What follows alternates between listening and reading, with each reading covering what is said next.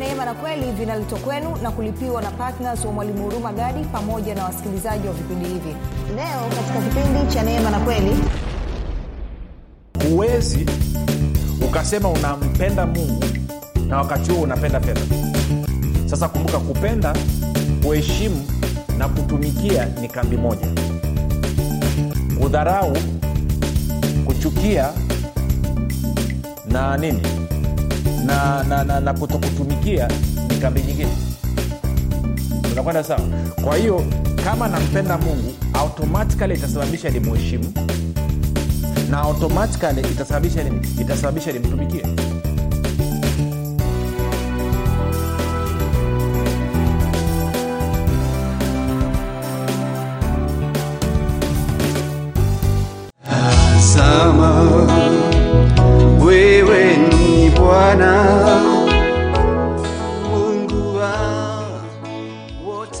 njema kwa wakazi wa arusha na viunga vyake. Mwalimu huruma gadi wa kipindi cha neema na kweli anakuletea semina ya neno la mungu yenye maudhui ya ushindi katika ufalme wa mungu. Semina hii itaanza tarehe saba mwezi wa sita mpaka tarehe kumi na nane mwezi wa sita mwaka huu elfu mbili na ishirini na tatu. Ni kuanzia saa kumi kamili jioni mpaka saa kumi na mbili na nusu jioni. Mahali ni baobab uzima house kituo cha chama barabara ya kuelekea tengeru. Wenye magonjwa maradhi na vifungo mbalimbali wataponywa na kufunguliwa kwa jina la yesu kristo na kwa nguvu za roho mtakatifu. Kwa maelekezo zaidi piga simu namba 7645242 au 7895242 au 6735242 nitarudia. 7645242 au 6735242 au 7895242 ndiyo ni wakati wa uponyaji kufunguliwa na kuwekwa huru. Ukisikia tangazo hili mjulishe na mwingine.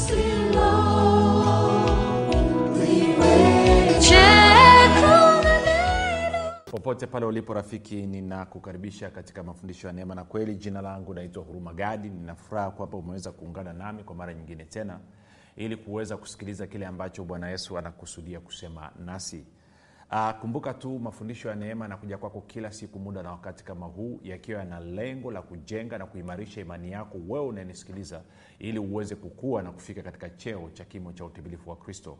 Kwa lugha nyingine ufike mahali uweze kufikiri kama kristo uweze kuzungumza kama kristo na uweze kutenda kama kristo kufikiri kwako kuna mchango wa moja kwa moja katika kuamini kwako. Ukifikiri vibaya utaamini vibaya. Ukifikiri vizuri utaamini vizuri. Hivyo basi fanya maamuzi ya kufikiri vizuri.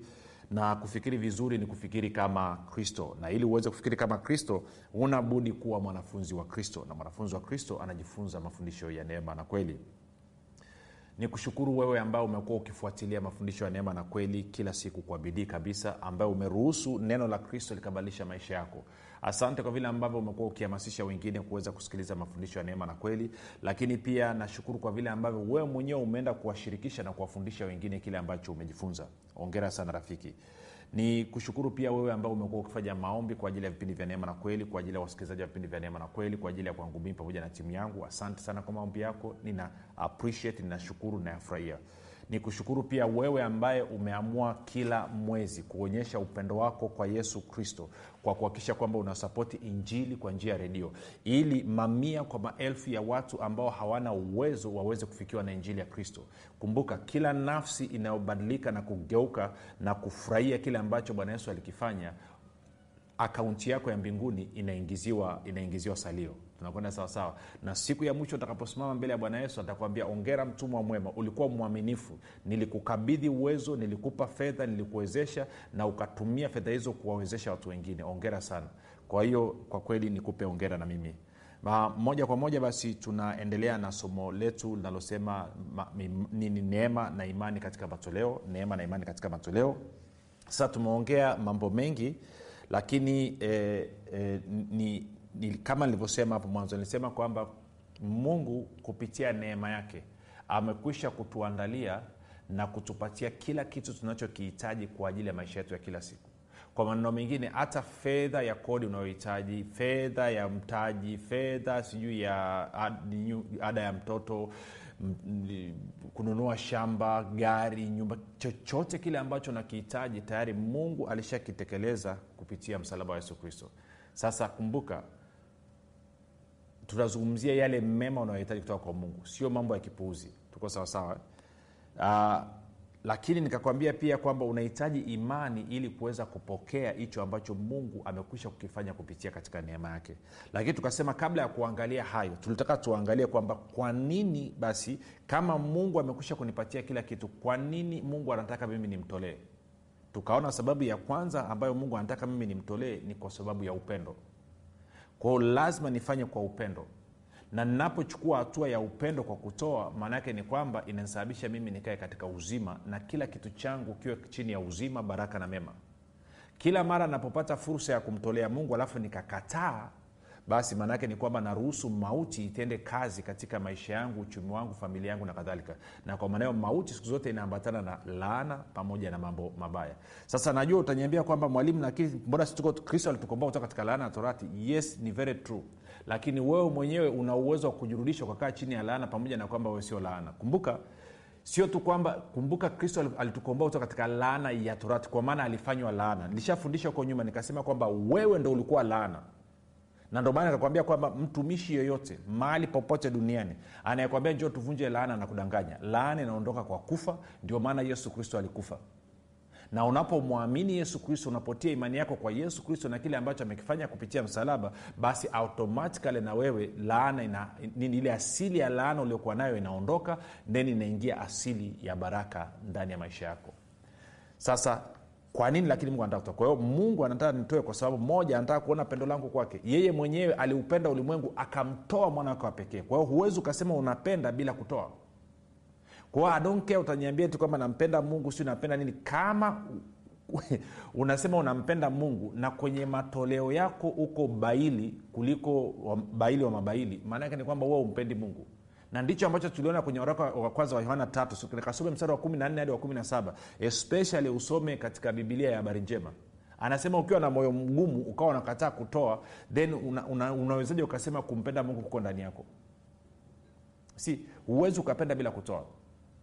Hilo ni jambo ambalo natakiwa ulishughulikia uli, uli, uli, uli na niseme kitu hichi kama kila mara unaposikia habari ya matoleo inakuletea shida ndani mwako. Unapata shida unakuwa agitated inakusumbua then inakuonyesha moyo wako hujakaa sawa. Something's wrong with your heart. See? Kwa nini? Kwa sababu ambayo nataka tuiangalie sasa. Okay kwa tukaona pia sababu ya pili ni kwamba mungu anataka moyo wako.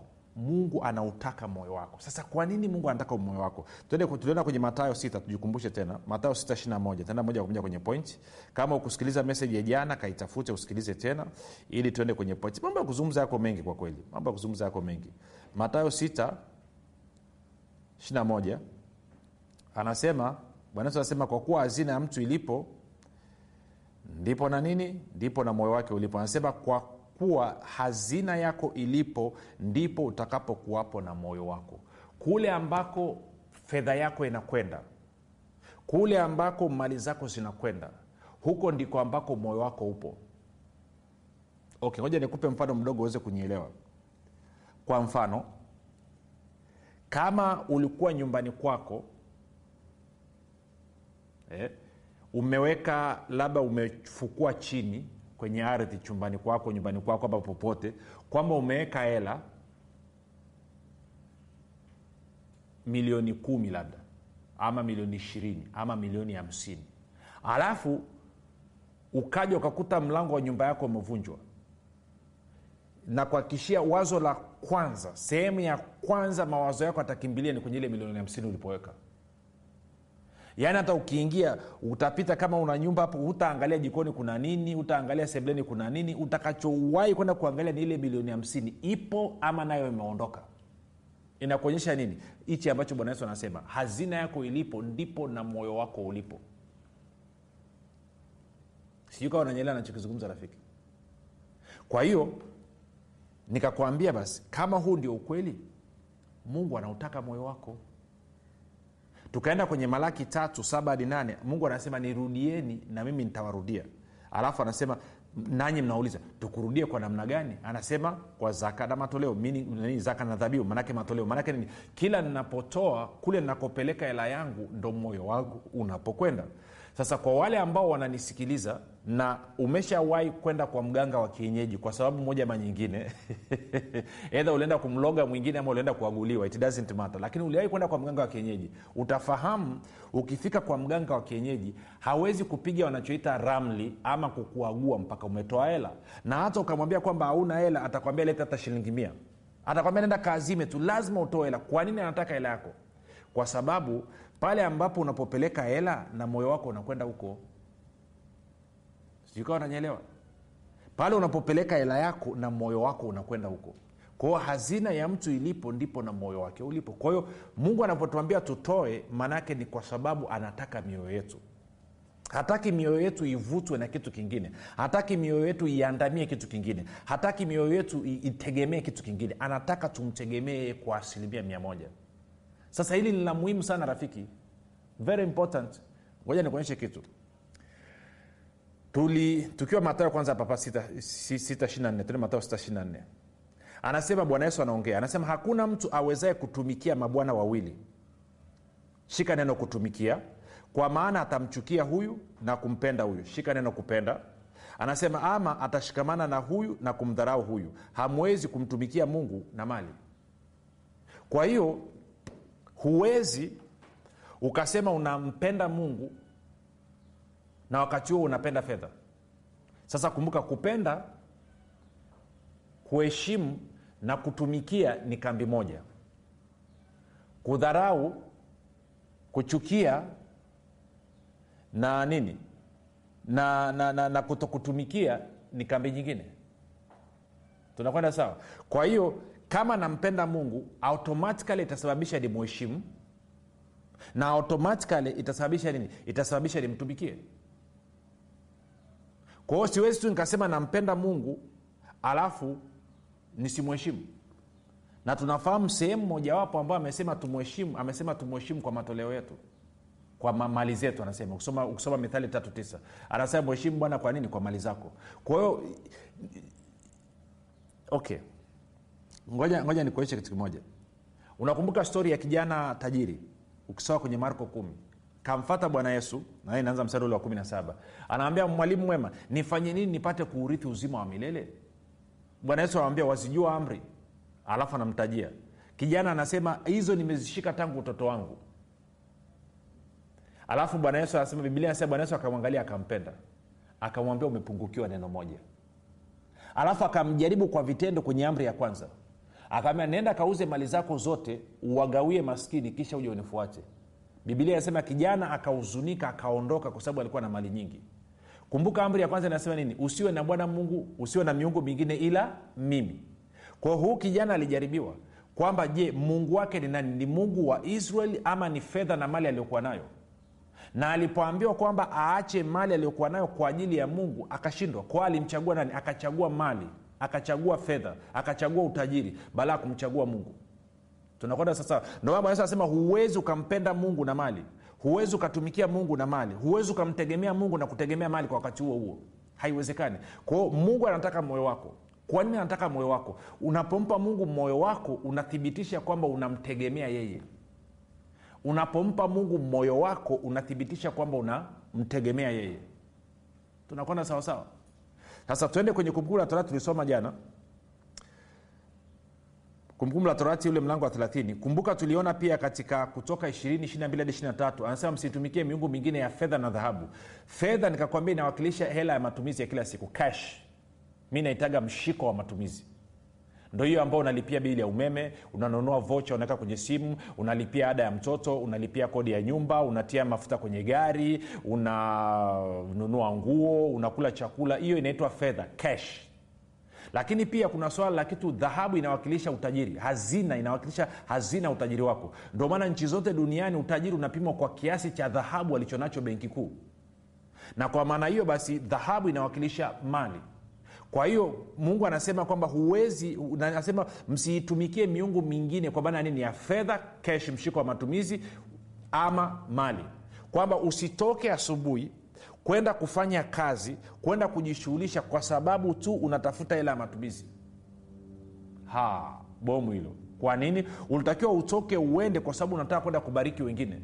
Na utoshelevu wako ni mungu nitakuonyesha sasa hivi. Kwa hiyo tuende sasa kumbukumbu la torati 30 30 ntaanza ule mstari wa 15 tena. Anasema hivi. Kumbuka huyu ni musa anawaita wana wa israeli na maneno anayozungumza hapa yanafanania sana alichokizungumza katika katika katika, katika warumi kumi. Tuko sawa? Sasa angalia anasema hivi. Angalia nimekuwekea leo mbele yako uzima na mema na mauti na mabaya.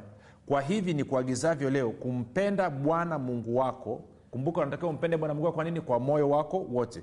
Kuenenda katika njia zake na kushika maagizo yake na amri zake na hukumu zake. Kumbuka haya yote yanayosemwa hapa leo hii bibilia inasema yametimizwa ndani mwetu. Warumi 8 tatu hadi 4 kuna mungu akatupa roho wake ndani mwetu ili kutuendesha katika sheria zake hukumu zake na amri zake. Ukisoma ezekieli ukaenda 36 mstari ule wa 26 27 tuko sawa? Okay. Kwa anasema hivi upate kuwa hai na kuongezeka bwana mungu wako apate kukubarikia katika nchi uingiayo kuimiliki. 17 lakini moyo wako sikia hapa lakini moyo wako ukikengeuka usipotaka kusikiliza lakini ukavutwa kando kwenda kuabudu miungu mingine. Kumbuka tunazungumzia nini? Fedha na mali. Na kuitumikia. Kwa hiyo kutumikia nini? Fedha na mali. Kwa hiyo kuabudu kutumikia fedha na mali. Anasema na wahubiri hivi leo hakika mtaangamia. Tuko sawa? Ngoja nisome kwenye bibilia ya neno. Anasema hivi lakini kama moyo wako ukigeukia mbali ukawa huna utii kama umevutwa kuisujudia miungu mingine na kuiabudu na kuagiza leo hivi kwamba hakika utaangamizwa utaangamizwa hutaishi maisha marefu katika nchi uivukayo yordan kuingia na kuimiliki. Sasa sikia bibilia habari njema. Lakini mkipotoshwa na kukataa kumsikiliza mkavutwa kuabudu miungu mingine na kuitumikia mimi nawatangazieni leo hii kwamba mtaangamia hamtaishi kwa muda mrefu katika nchi mnayokwenda kuimiliki ng'ambo ya mto yordan kwa hiyo anasema ninapoanza kuabudu mungu mwingine napochukua moyo wangu nikaupeleka kwa mungu mwingine. Anasema huyo mungu mwingine ataniangamiza. Kwa sababu gani? Mtoa uzima ni mungu peke yake. Mungu ambaye ni baba na, na baba wa bwana wetu yesu kristo. Ambaye ni mungu na baba wa bwana wetu yesu kristo. Ndiye mungu wa kweli wa pekee. Hakuna mungu mwingine. Kwao chochote ambacho naanza kukiabudu chochote ambacho naanza kukitumikia chochote ambacho nakitegemea nje ya mungu kumbuka ninapompa mungu moyo wangu maanake ni kwamba nasema mungu nakutegemea. Lakini kama nategemea fedha inamaana moyo wangu uko kwenye fedha. Kama nategemea utajiri maanaake moyo wangu uko kwenye utajiri. Kwa kule ambako moyo wangu unategemea huko ndiko ambako tegemeo langu ama maisha yangu yamejikita. Sasa baada ya kusema hayo twende nikakuonyeshe mfano mmoja kwenye agano la kale. Twende mambo ya nyakati wa pili sasa naomba unisikilize. Pia kuna watu mnanisikiliza ni wataalamu wa neema na mkishasikia nazungumza sema sasa mwalimu bwana unasoma agano la kale? Si tuko kwenye neema. Ngoja nikwambie. Wewe maisha ya neema hayakupi ruhusa ya kuabudu vinyago. Hayakupi ruhusa ya kuabudu miungu mingine Si neema umepewa ili uweze kuwa na uhuru wa kumwabudu mungu wako kumtumikia mungu wako kumfurahia mungu wako kumheshimu mungu wako kumpenda mungu wako. Hujapewa neema ili uanze kuchanganya uanze kumiksi kwamba umpende mungu siku unaojisikia alafu siku ambao ujisikii haumpendi. Umheshimu mungu siku unaojisikia siku ambao ujisikii haumheshimu. No, no, no. neema umepewa ili uweze kuwa mkamilifu uwe mwenye haki uwe mtakatifu uwe uh, mkamilifu uwe hauna mawaa wala lawama mbele za mungu siku zote. Ili, ili uwe na uhuru wa kumpenda kwa moyo wako wote wa kumtumikia kwa moyo wako wote wa kumwabudu kwa moyo wako wote. Ukupewa neema ili uchague kuishi kama shetani. Tazama, wewe ni Bwana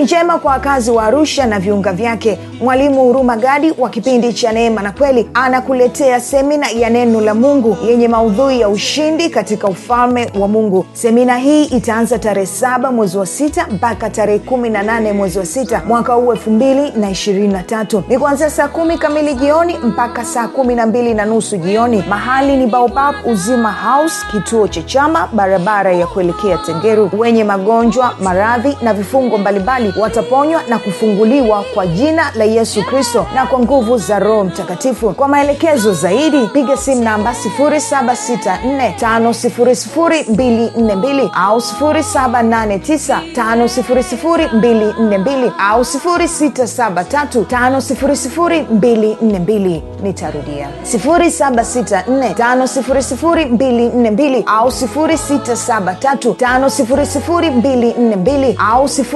7895242 ndiyo ni wakati wa uponyaji kufunguliwa na kuwekwa huru. Ukisikia tangazo hili mjulishe na mwingine.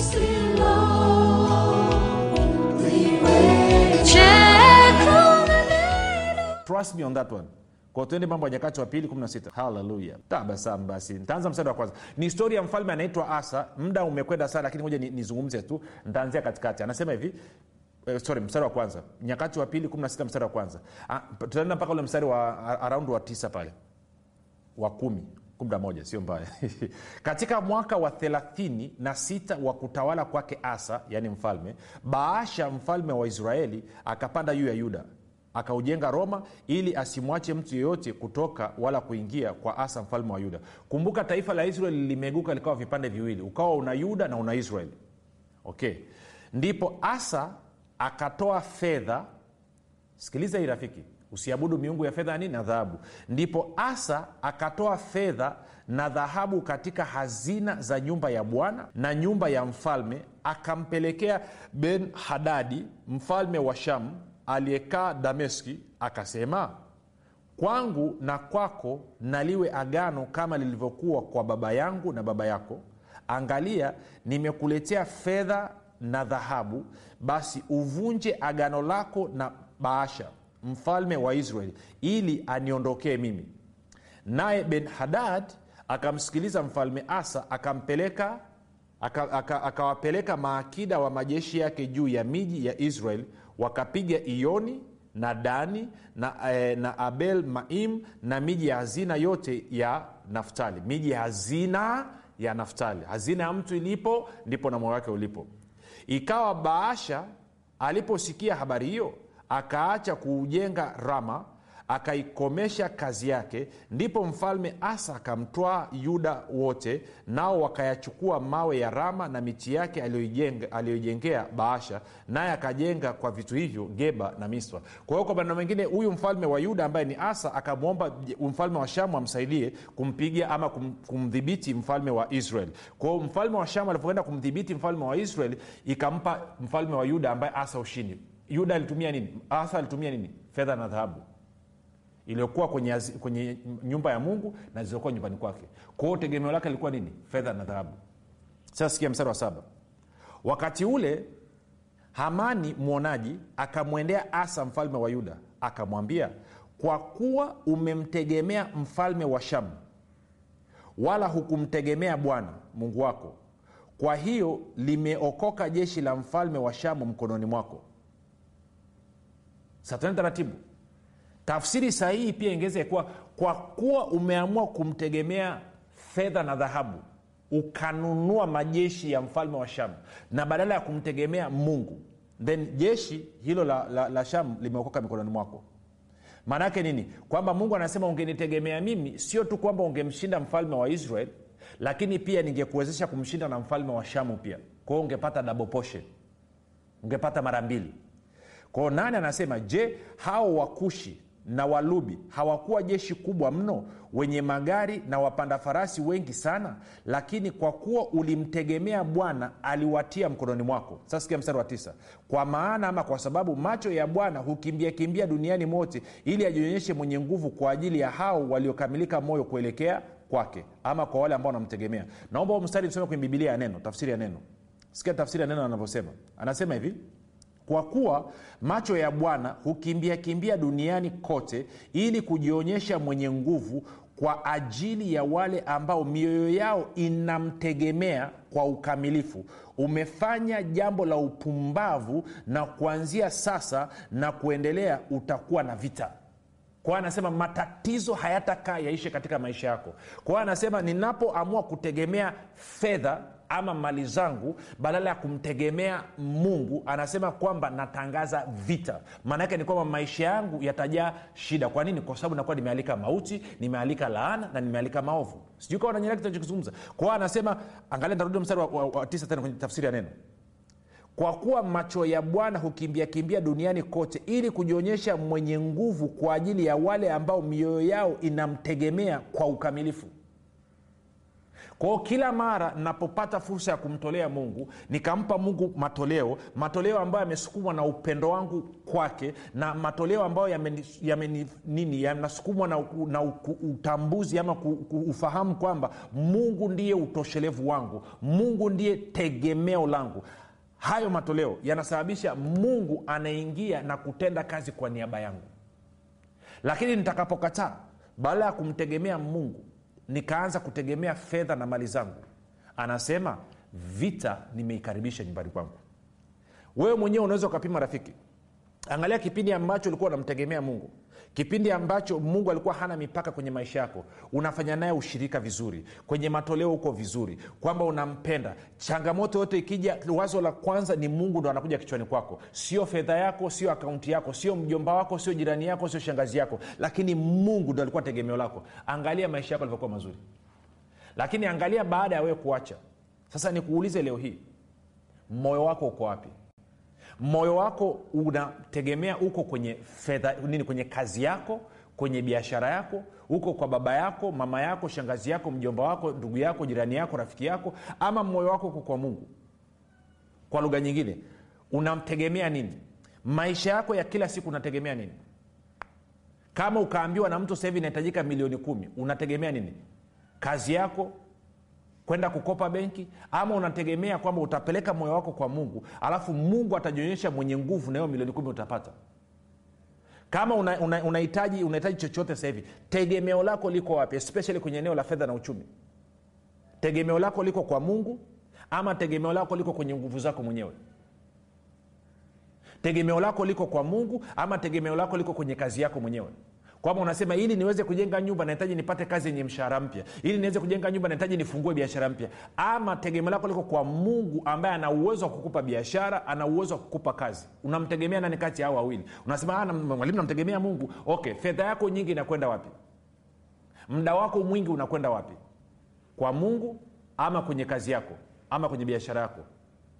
Kipaumbele chako lazima kiwe nini umpende mungu kwanza umwabudu mungu kwanza umheshimu mungu kwanza umtumikie mungu kwanza. Alafu fedha mali na vitu vyote vikupende wewe vikuheshimu wewe vikutumikie wewe. Si lazima huo, mpangilio ukae sawasawa wewe umeitwa kumpenda na kumtumikia mungu. Fedha na mali vimeitwa kukupenda na kutumikia wewe. Ukigeuza ukataa kutumikia fedha na mali na kazi yako na biashara yako alafu mungu akutumikia wewe umechemsha. Kama ungependa kutoa maisha yako kwa yesu kristo fanya maombi yafuatayo ili kurekebisha maisha yako. Sema mungu wa mbinguni nimesikia habari njema. Naamini kuwa yesu kristo ni mwanao alikufa msalabani aondoe dhambi zangu. Kisha akafuka mimi niwe mwenye haki. Nakiri kwa kinywa changu ya kuwa yesu ni bwana. Bwana yesu karibu katika maisha yangu. Uwe bwana na mwokozi wa maisha yangu. Amen. Rafiki ongera karibu katika familia ya mungu na kukabidhi katika mikono ya roho mtakatifu ambako ni salama. Jina langu naitwa huruma gadi na yesu ni kristo na bwana